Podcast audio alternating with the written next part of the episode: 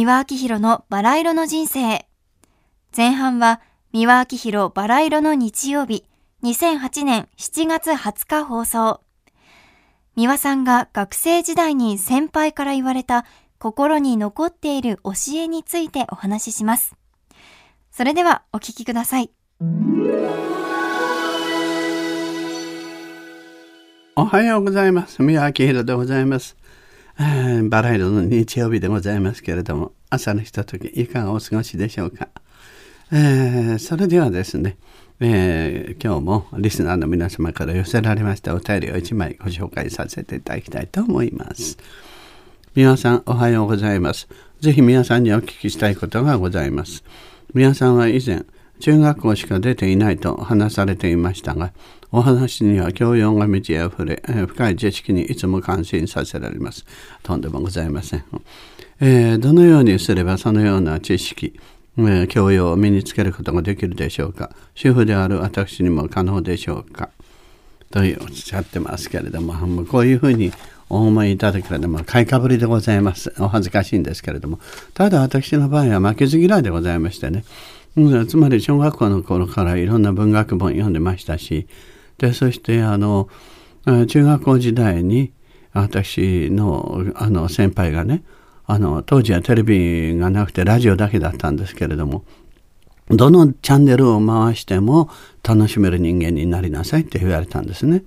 でそれであの私は音楽もクラシック音楽からジャズシャンソン単語流行歌全て聞きますしでそして文学も詩歌俳句和歌まああのいろんなものがございますね。でそういう大衆小説から文芸までとにかくいろんなものをね幅広くとにかく初めは浅くてもいいと思うんですね。で幅広くあの全部吸収するようにしていたんです。でそれがいつの間にかそうなっちゃったみたいなんですけれどもあのやったもん勝ちですね。とにかくあの現代で言いますとお忙しいでしょうけれどもねテレビはねあの NHK の教養番組がございますねあれはね手短にねあの結構いいものをやってますんでねあのご覧になるといいと思いますね。続いての後半は三輪明宏バラ色の日曜日2008年8月31日放送。不安との向き合い方についてのお話です。それではお聞きください。おはようございます。宮明宏です。バラ色の日曜日が参りましたよ。はあ、もう8月も終わりですね。早いものです。この夏も暑くて暑くて大変でございましたね。異常気象ですけども。まあ考えてみたら毎年異常気象異常気象って言いながら来てるような気がしますけども。でもまあとにかく熱中症で倒れる方が今年ぐらい多かったことはなかったんじゃないでしょうかね。夏バテはなさいましたか？ねえ。夏バテをしない方法っていうのは私はね絶対に日にあの直射日光のところには絶対に行かないということとそれ肌をね守らなきゃいけないですから私はねもうこの年で24歳になりますけれどね市民がございませんからね、うん、つまり日に当たるとこ行かないということです。でそれとうちの中にいても熱中症になってね亡くなる方もいらっしゃいますけどお水を召し上がらないんですよ。それはね危険ですね。どうぞお試しになってみてくださいね。さてさて、今日はね、不安との向き合い方というテーマで話をしてくれということでございますけれどね、これは難しいんですね。人はね、生きている限りね、あの、不安がね、えー、尽きることはないんですね。というのは将来の不安とか仕事の不安とかね、対人関係。何かかにかいろんな形でね、不安というものは常にあるんですよね。で、それのね、上手な付き合い方、向き合い方、解決の仕方、心の処理の仕方、これについて意外とね、分析してね、あの、考えて、で、それを解き明かして答えを出してしまうと、あ、そうなのかということでね、一つの不安がふーっとうさん無償して消えていく場合があるんですね。で、私もね、よくね、皆さんはこれまで自分の将来に不安をと思ったりね、絶望したことはないんですかってよく言われますけどね、それはあります。でもありますけれどもね、私はいつまでもそのね、マイナスのね、感情とかそういうものをね、抱え込んでるのが嫌なんですね。もう、幼い頃からそう思ってましたね。なませてたんでしょうけれどね。つまりそれ哲学するということでしょうか。その不安なら不安とかの、その感情のが一体どこから来てるのか。原因は何なのか。その原因を探っていって、それに対する、つまり、あの発想の転換ですね。考え方を変える。そういうふうな方法をとってきて、ですからね、私が悩むより先に考えなさいって言うんですよ。悩むと考えるという方は違うと。悩むというのは、ただいたずらに感情的になってね、ため息をついて、ぶくとうつつ向きを言って、ああ、どうしようかって悔しい、悲しいってあげくなってお酒を飲んで、お酒を飲むとね、かえってね、苦しみや悲しみ、悲しい時にお酒を飲むと、悲しみが100倍になるんですね。で、怒りのあまりにね、あの、お酒を煽るとね、こ怒りが100倍になって、ろくなことをしないんですよ。うん、ですからね、あの、その悩み苦しみがあったと、お酒に頼るのが一番危険です。これはやめた方がいいです。だから悩みや苦しみがね、大きければ大きいほど冷静に感情的にならない癖をつけるんです。これは難しいですけどね。じゃあどうしたらいいかと。で、この不安は何なんだろうとこの不安は何で自分はこんなイライラして怒りっぽくなってんだろうその原因は何だろうって自分でまず立ち止まってその感情をね、ひとまずね、スーッと追い払う練習してね、クールでね、コンピューターにでもなったつもりで感情のない人間になる。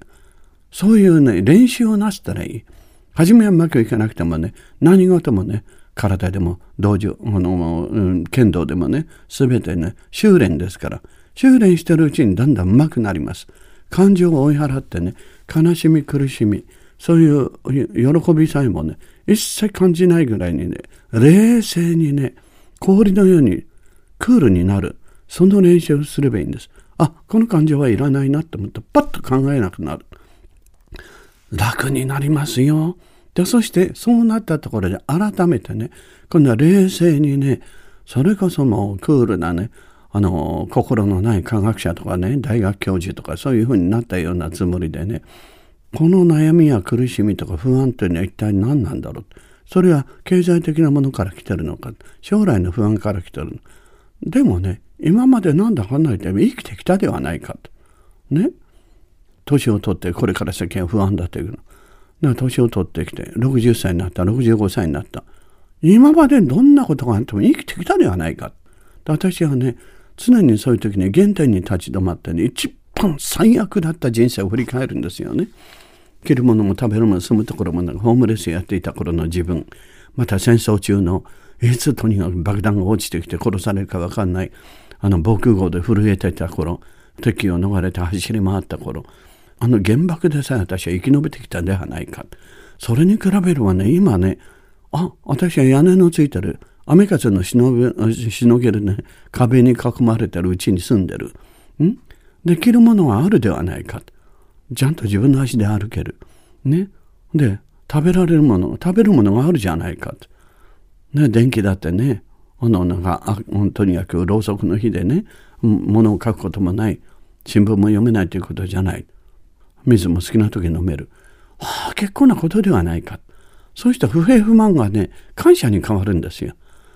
そうすると柔和な顔になっていくんですね。ですからね皆さんねそういうことでねもし不平不満とかねいろんなものが怒りが何かができたらそうやって一つ一つ分析して考えて処理する方法。それをお取りになった方がいい。それは多くの本とか宗教哲学だとかねいろんな方法がありますからね。でお釈迦様いろんなものの漫画本も出てますし例え話もありますキリストやね、まあ、ムハンマドだとかいろんな先達たち、日蓮や親鸞やね、そういった人たちも全部それで苦しんできて答えを出していったわけですから。で、それを参考になさればいいと思いますよ。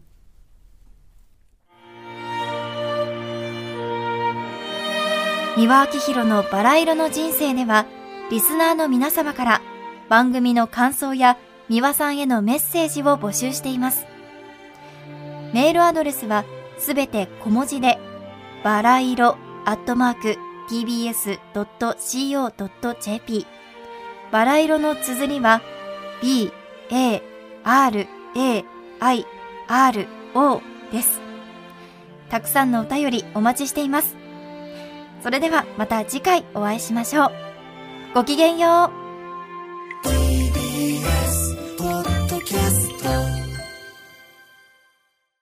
塚越健治です。文化系トークラジオライフは、身近な出来事からアニメや文学、テクノロジーや社会問題まで、ワイワイ楽しく、ちょっと先を見通す、みんなで思考実験するような番組です。各種、ポッドキャストプラットフォームで配信していますので、文化系トークラジオライフで検索、ぜひフォローしてください。